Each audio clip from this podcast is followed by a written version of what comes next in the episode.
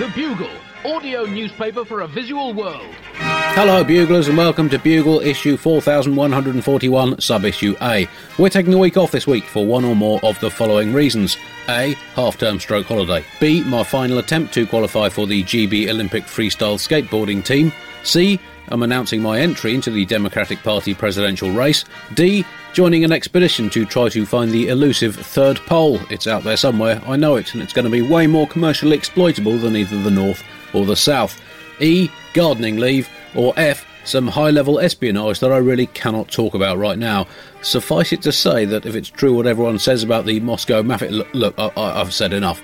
Anyway, instead of a full bugle, what you're about to listen to is an episode of The Last Post. The Last Post, if you've not heard it, is the first addition to our enormous, beautiful new stable and is hosted by Alice Fraser. It's a daily satire show which has travelled across to us from a parallel universe. In this episode, Alice chats with a celebrity called Andy Zaltzman about a crisis that has hit the city of London. A hidden tribe of ancient Britons has been discovered underneath the city, and no one knows what to do about it.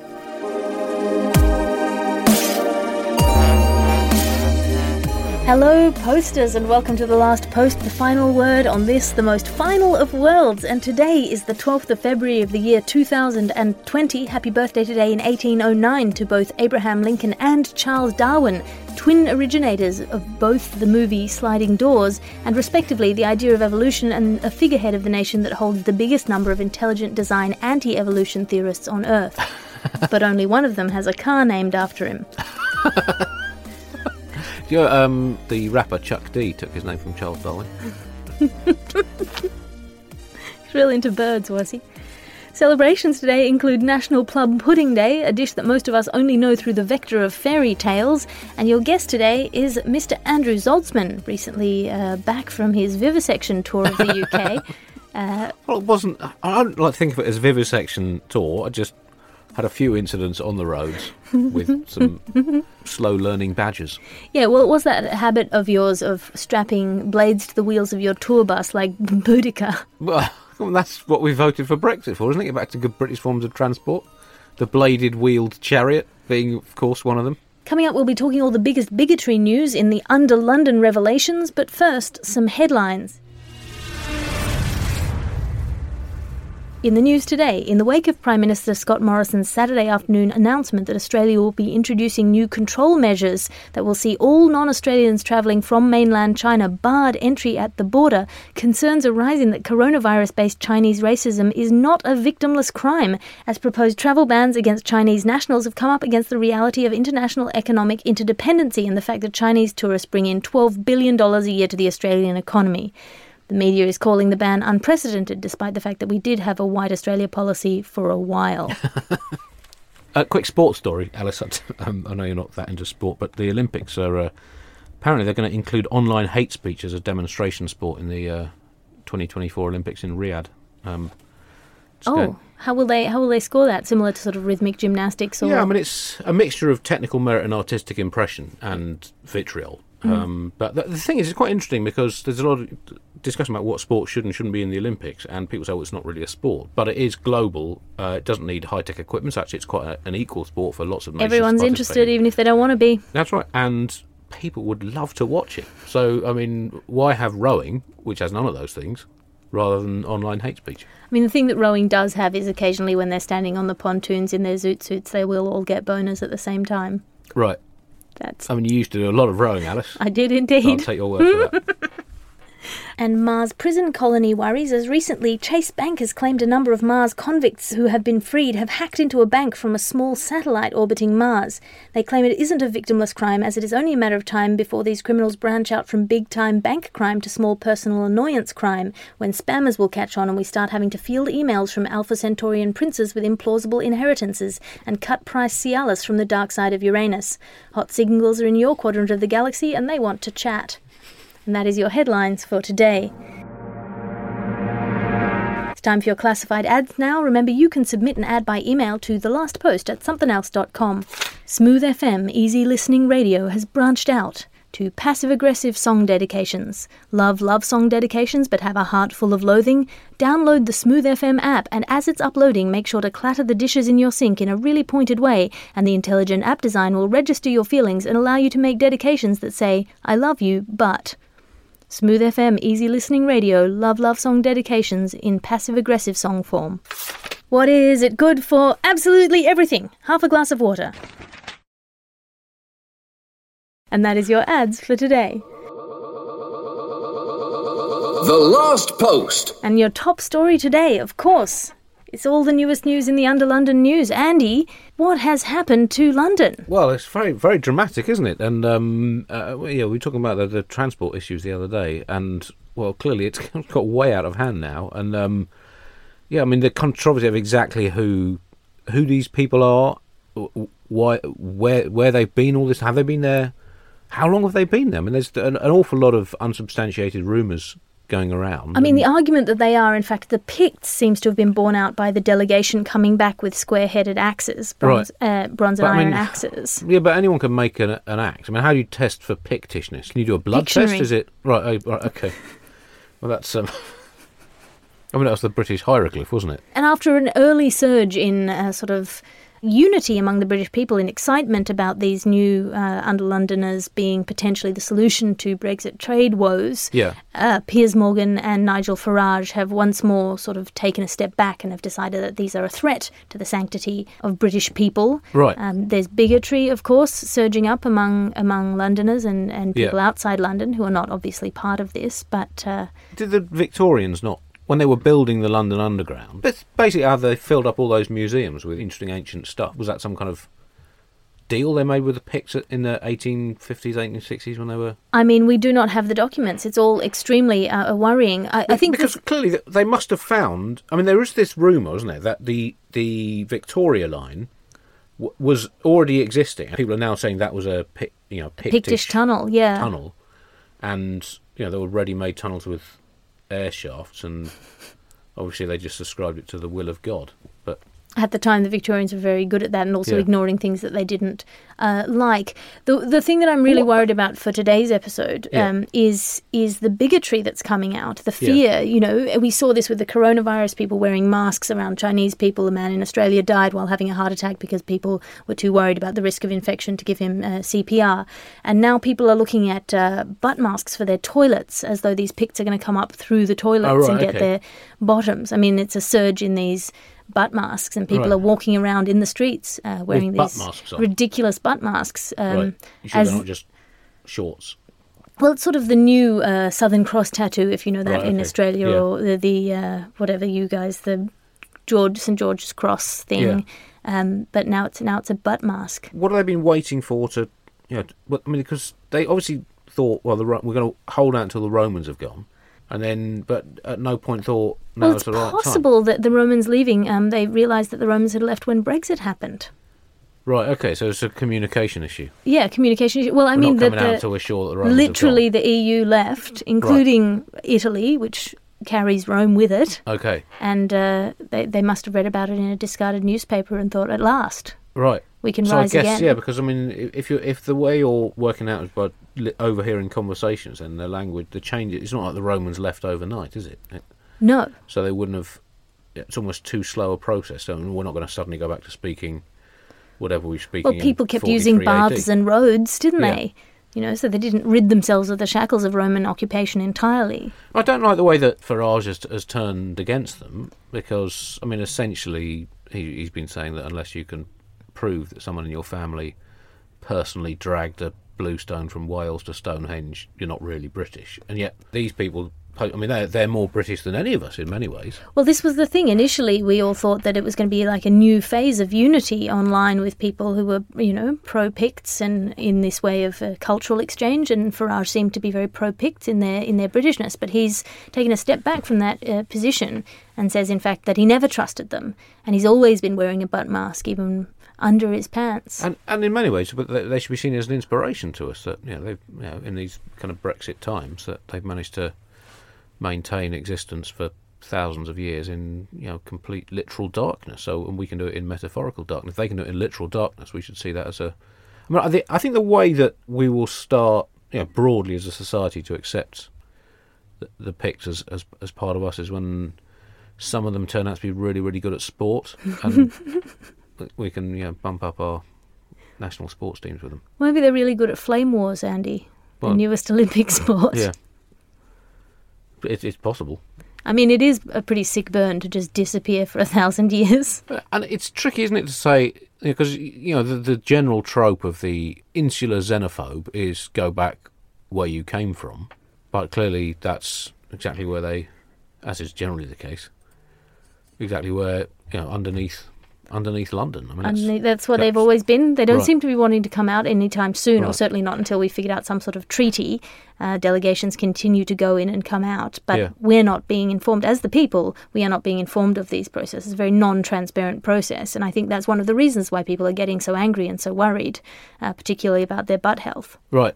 I mean, it, it is a time of uncertainty and, and, and confusion, and, and I think this has really added to it in a very striking and unexpected way. But Well, I, for one, have been poking Mars bars down the drain in order to propitiate them in case Right. they turn out to be a hostile force. what? So uh, offerings of goodwill. Yeah, offerings of goodwill in the form of Mars bars. Yeah, but I mean, I, I think it's something. I think we should probably embrace it as a as a nation. And yeah, there's too, there's too much hostility in the world. And I think you know, when when you find a lost civilization living under your own capital city, then you're duty bound to. Uh, Yeah, and isn't it the out. most British thing, having Re- an upstairs down. and a downstairs? right? exactly. Yes. Exactly. Just need some bells, so we can summon up snacks from them.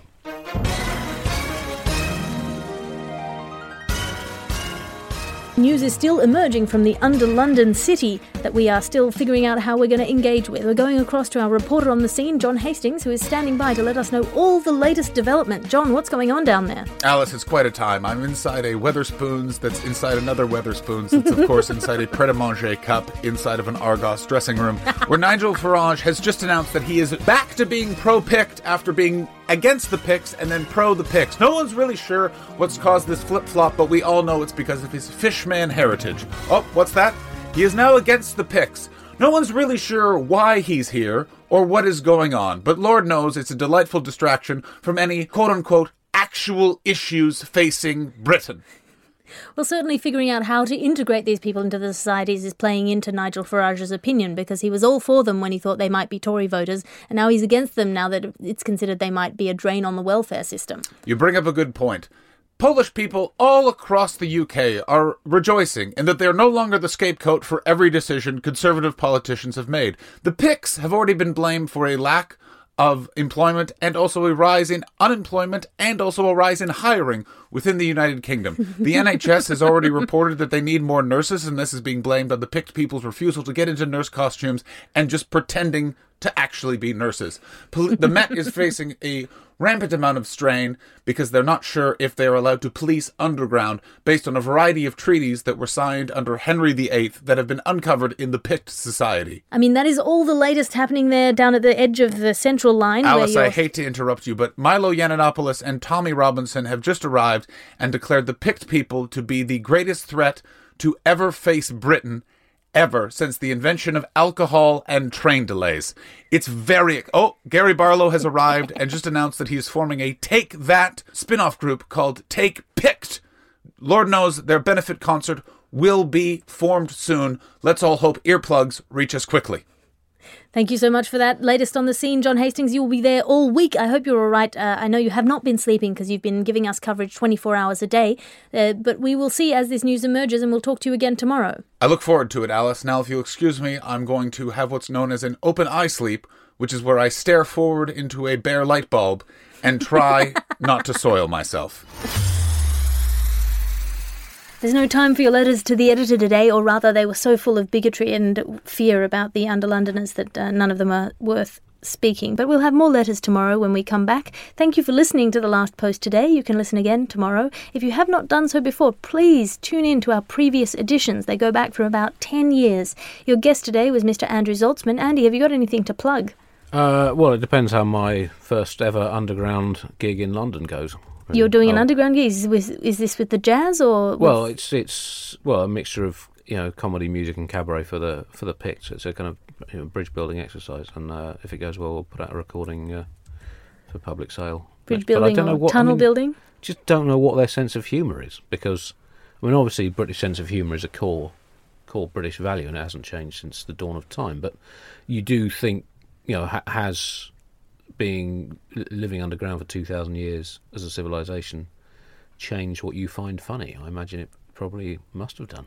Probably must have done. Well, we have to wait for them to send a delegation out. So far, the delegations have all been one way, but uh, I'm looking forward to seeing you coming out the other side. I still haven't Yeah. seen a picture of a Pict, Well, ironically, ironically. Yeah. I mean, they just draw themselves, right? I think so. Draw on themselves.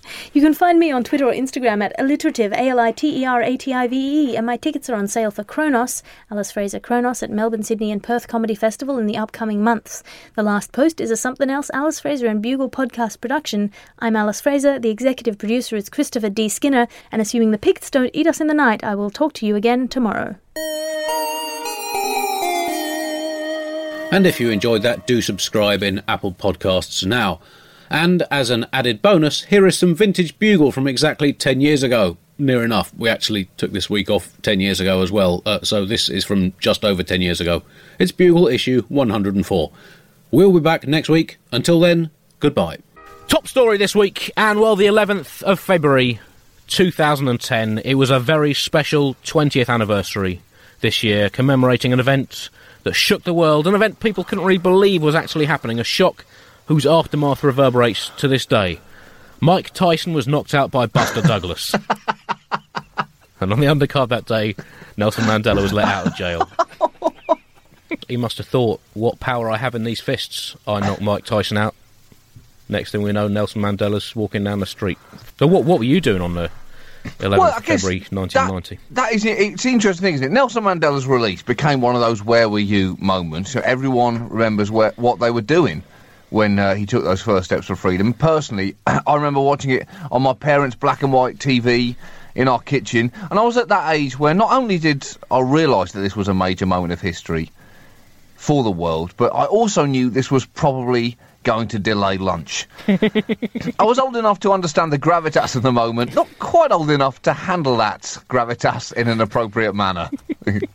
How long is this sandwich going to be delayed, do you think? Are we talking 30 minutes or up? Because if so, I'm going to try and eat a biscuit on the sly. Well, I'll tell you what I was doing. Uh, I was uh, I was being born. Oh no, sorry, I'm mixing myself up with Princess Aya bint Al Faisal of Jordan. No, what I was actually doing, John, of course, it was uh, a special day for me as well. It's my ninth birthday, and uh, I was very excited. I was wondering why everyone was making such a fuss about an old man on the telly when it was my special day.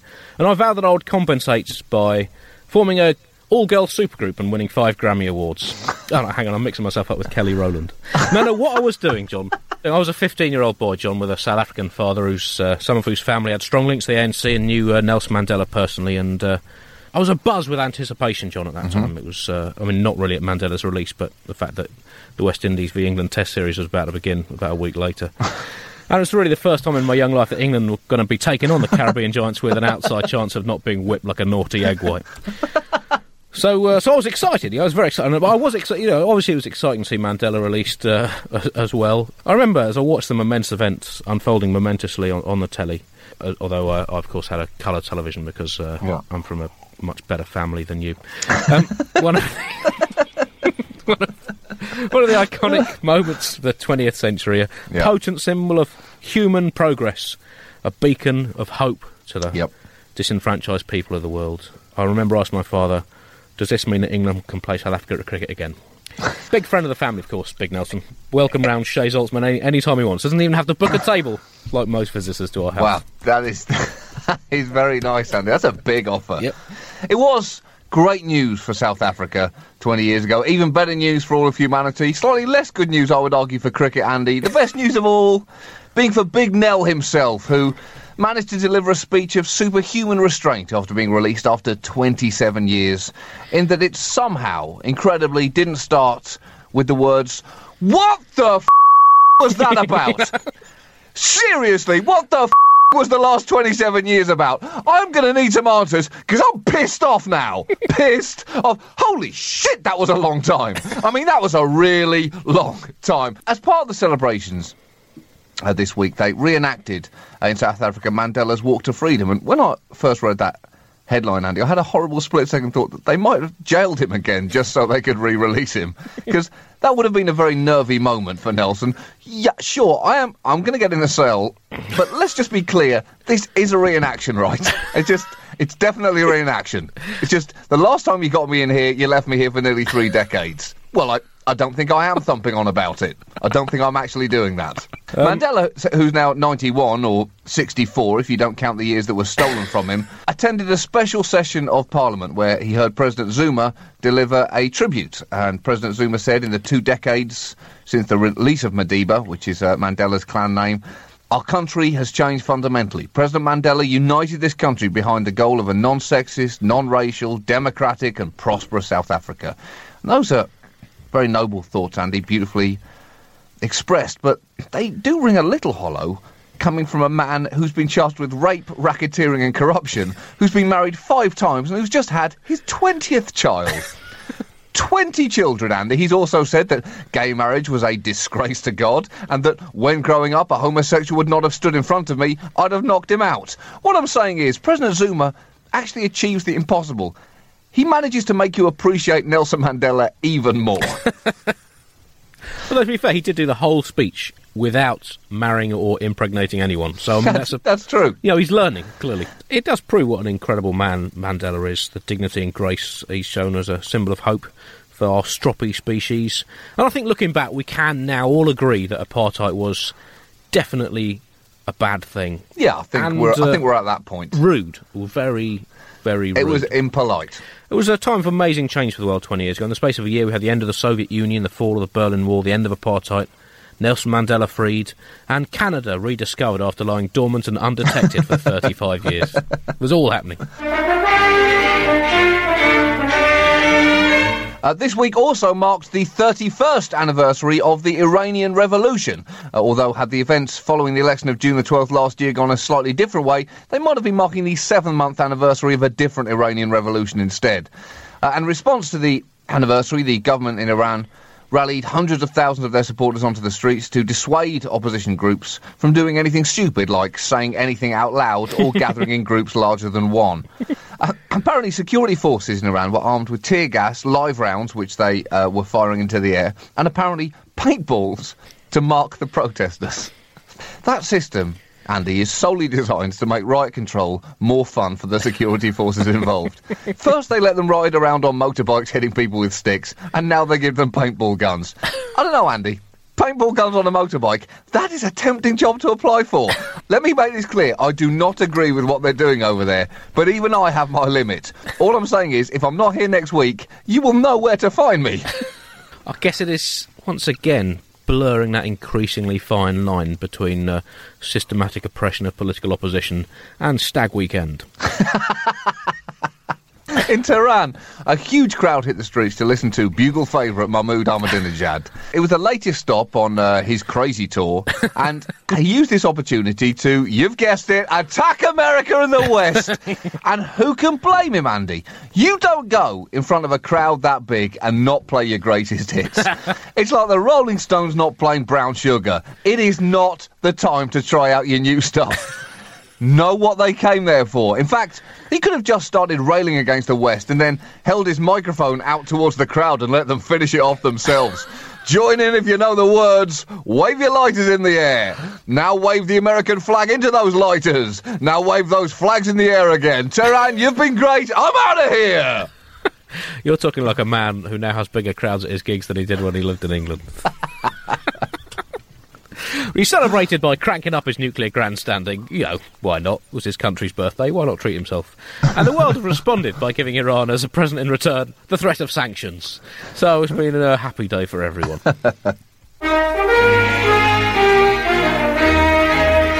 Other news now, and Tom is leaving the country on Sunday. Yeah, it, it's a petulant, petulant walkout from Tom and his family. Bloody emigrant. They're, they're bloody hell, they're, they're put, he's putting his bat under his elbow and he's walking. I He's not waiting for a decision. I'm re- resigning. Well, well, you're really. not though. No, I'm you're not. That's, you're resigning for one week. For one week, i- i- it's a protest that I think will carry a lot of message. You're resigning from Britain, I'm resigning from Britain. but Yeah. not from the Bugle. It's time Yeah. to go. It's just too wet and cold here. The long and the short of it is that Tom is emigrating to Australia, where he will continue to do the bugle from two weeks, meaning the amount of space the bugle is about to cover is just spectacular. We're going to be doing this in three different continents. We are truly intercontinental, that's right. In, in It's fact, we're going to be doing it on different days. Tom is going to be doing it on Saturday, Saturday in Australia, morning, that's right. Yeah, and you'll be doing it on Friday morning Yeah. in New York, in America. yeah. It's absolutely ridiculous. There's no, there's no. It's a great sign of how far technology has come that you can do something this stupid. Or emigrate to Australia. no, that's true. Let me assure you, technology has had no help at all in us emigrating. It's, Yeah. uh, Buglers, it's a very stressful process. Don't do Yeah, that's the sort of thing you can. But I tell you what, you sound like me in Hawaii, Tom. There's that bass to your voice of, "Oh God, give me strength." Well, uh, John, you've you've emigrated before. What do you miss most about about Britain? That's a good question, Andy. Do you know what? Mince pies. Right. Yeah, we they don't have mince pies here at Christmas, Right. which seems to me Okay. ridiculous. So some mince pies. Yeah. Not not uh, not me then. Yeah. Uh, But, uh, yeah. well, thanks a lot. Thanks a whoops, lot. Yeah, I mean, a you you giving you w with a mince pie in your hand, Right. Andy. But what what about the times we used to play computer football together instead of Oh, working yeah. when we had a deadline coming up? Does that mean nothing? Mean nothing? No, I do miss that, Andy. Right. I do miss that. I do miss you deliberately trying to get players sent off. God, you loved that, didn't you? You, Live you for loved it, it. you loved it. You loved the two-footed challenge. What is it about people I work with moving to another continent? I'm beginning to I think, think there's a no. message here. gonna think there's a it's me. Oh, message. Is it Andy, me? that is that's is it heartbreaking. me? You, dri- you just must be driving people away. The trouble is, Andy, you need to use, start using some deodorant, to be honest. Yeah. I think both Tom and I just cannot bear to be in the same time zone as you anymore. Yeah, we didn't go. You know, you could have got, done that by going to France, John. Let's Well, not go mad. Let's not For go six mad. months of the year. So Tom is leaving this country at its lowest ebb. Maybe not its lowest. I guess uh, being dicked on by the Normans wasn't great. Uh, or when the Vikings were giving us the old wham bam, thank you, Yeah. ma'am, only without the thank you bit. Yeah. Or when the Black Death was wiping out half the population in the 14th century, that can't have been much fun. We But, got uh, kicked kicked in the balls by the Romans as well, Yep. Andy. Don't forget that. and uh, the old civil war that ripped this country apart ended up with King Charles being forced to do his version of the old one head, no heads trick. or uh, when it looked like Germany might sneak uh, sneak the Second World War, that was probably a lower ebb. No, we have had lower ebbs, but the point is, he's off. He's off. He's taken his Australian wife and his English daughter with him, Don't say that. and he's off. Zoom. I will be back very soon on the end of a phone, tired, out of my mind, Yes. speaking to you. I'll probably be on the same level just- as you guys. I just hope John- your little girl keeps her English accent. Uh, if you think we can annoy you from here, Tom, just just wait till you get to Australia. It's going to seem even more frustrating. Well, you've robbed me of my Friday night, destroyed my social life, and Yeah. many friends have moved Uh-huh. on without me. Yes, So I'm just yes. can't wait to see what you're going to do to me in Australia. well, there's so much more to this mission, Tom. So much more. Going to completely break you. Love Guru too. That's that's what'll do it. Bugle feature section now, and it's Valentine's Day on Sunday. Oh yeah. Yeah, Valentine's Day on Sunday, uh, the 14th of February. And um, it's been marked by a very controversial story here, John, that has uh, yet again torn Britain apart at its very seams, in which uh, a primary school in Somerset has uh, banned pupils from sending Valentine's cards to each other to save them the, quotes, emotional trauma of being rejected. Oh dear. I think it's a very bad move, Andy, because it is important that children, at the earliest possible age, have their hearts trampled to the ground and their souls crushed. yeah. Character building, and he sets them up for the real world they're about to enter. they they need to learn how to deal with rejection because rejection, John, to me, is the beef mince in the bolognese of life. Without it, it lacks depth and texture. And I think as a nation, we are bad at dealing with rejection. Ever since the Empire said, "That's it, it's over, Britain. I've had enough," and Britain replied, "I can change. Just give me another chance. I, I, I promise I won't exploit you again. You f- ungrateful bitch." I think the best Valentine's Day card I ever had, Andy, I think I was like around nine years old, and uh, there was a girl who gave me a card which wasn't so much affectionate as it just it had a, a 10 point breakdown why do you not like me and there was 10 10 point argument which is pretty advanced for a 9 year old to which Yep. my only response would be i just don't see the point of you yet i didn't even know yet at that point I just thought i just don't get the point Where is she now? i don't know I, don't, I can't I actually can't even remember her name andy isn't that sad Well, if you're listening, i tell you, i did I, email us. yeah i, I tell you who I, I would like to know andy the first girl i ever loved Right. was i was five years old Yeah. sarah constable All right. And I loved her because she had blue glasses, I remember, and very shiny black sandal shoes. Okay. I thought both of those things were very cool. you shallow bastard. I was ahead of my time in terms of how vapid I was. Now, per- personally, Andy, I'm not a big fan of Valentine's Day, but even I wouldn't take it as far as Saudi Arabia, who on Thursday launched a nationwide crackdown on stores selling items that are either red or heart shaped or in any other way allude to Valentine's Day, which is banned there. They've officially banned it. Red coloured or heart shaped items are, are legal apparently at other times of years, but as February the 14th nears, they become completely contraband in Saudi Arabia. Boy, they you know they never cease to surprise with just how intolerant they are. Listen, I don't like I don't particularly like the day either, but uh, easy. I think this this thing about rejection, uh, learning to accept rejection is, is, is very important, John. And because you know I, I I've learned to deal with rejection. I got rejected a number of times. I got rejected when I applied for a job to be a sub editor for Yeah. Potato Processing International magazine Uh huh. back in Did you? 1997. Yeah. I wasn't even good enough for that. But it made me think how much how, how differently my life could have turned out turned out if I'd got that job. You'd have been great at it, Andy. You'd have been the best potato processing writer of all time. Yeah. I firmly believe that. I just think by now, you know, I might have been able to move sideways and work on its sister publication, Potato Storage International, that was launched in 2004. Clearly, Please, these guys. please tell me that isn't true. This is true. These guys are going places, John. Uh, maybe then I'd have been looking at uh, one of the publishing house's other marquee titles, such as uh, Asia Pacific Baker or European Baker. Who knows? But by You've now, cried, John, you've cried wolf too many times, Andy. I don't believe these exist. is all true. By now, I could be the Randolph Hearst of business to business trade magazine specialising in the starchy foods industry. but instead, I had, had to settle for showbiz. Amongst my other rejections, John, Yeah. an offer to do a free encore at the Comedy Store in Manchester, December 2002. That was rejected pretty volubly. Yeah, and unanimously. Yeah. Uh, polite request to join the England cricket team, uh, rejected.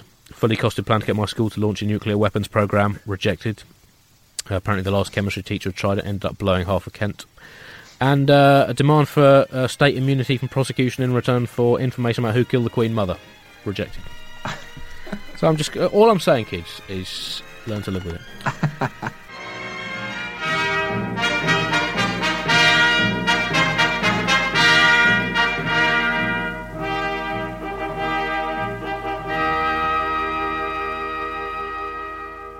Hi, it's producer Chris from The Bugle here. Did you know that I have a new series of my podcast, Richie Firth Travel Hacker, out now? It's the show where Richie Firth and I talk about how to make travel better in our very special way. In this series, we discuss Lime bikes, Teslas, the London Overground, and a whole bunch of other random stuff that possibly involves wheels or tracks or engines of some variety. God, what a hot sell this is. I mean, you you you must be so excited. Listen now.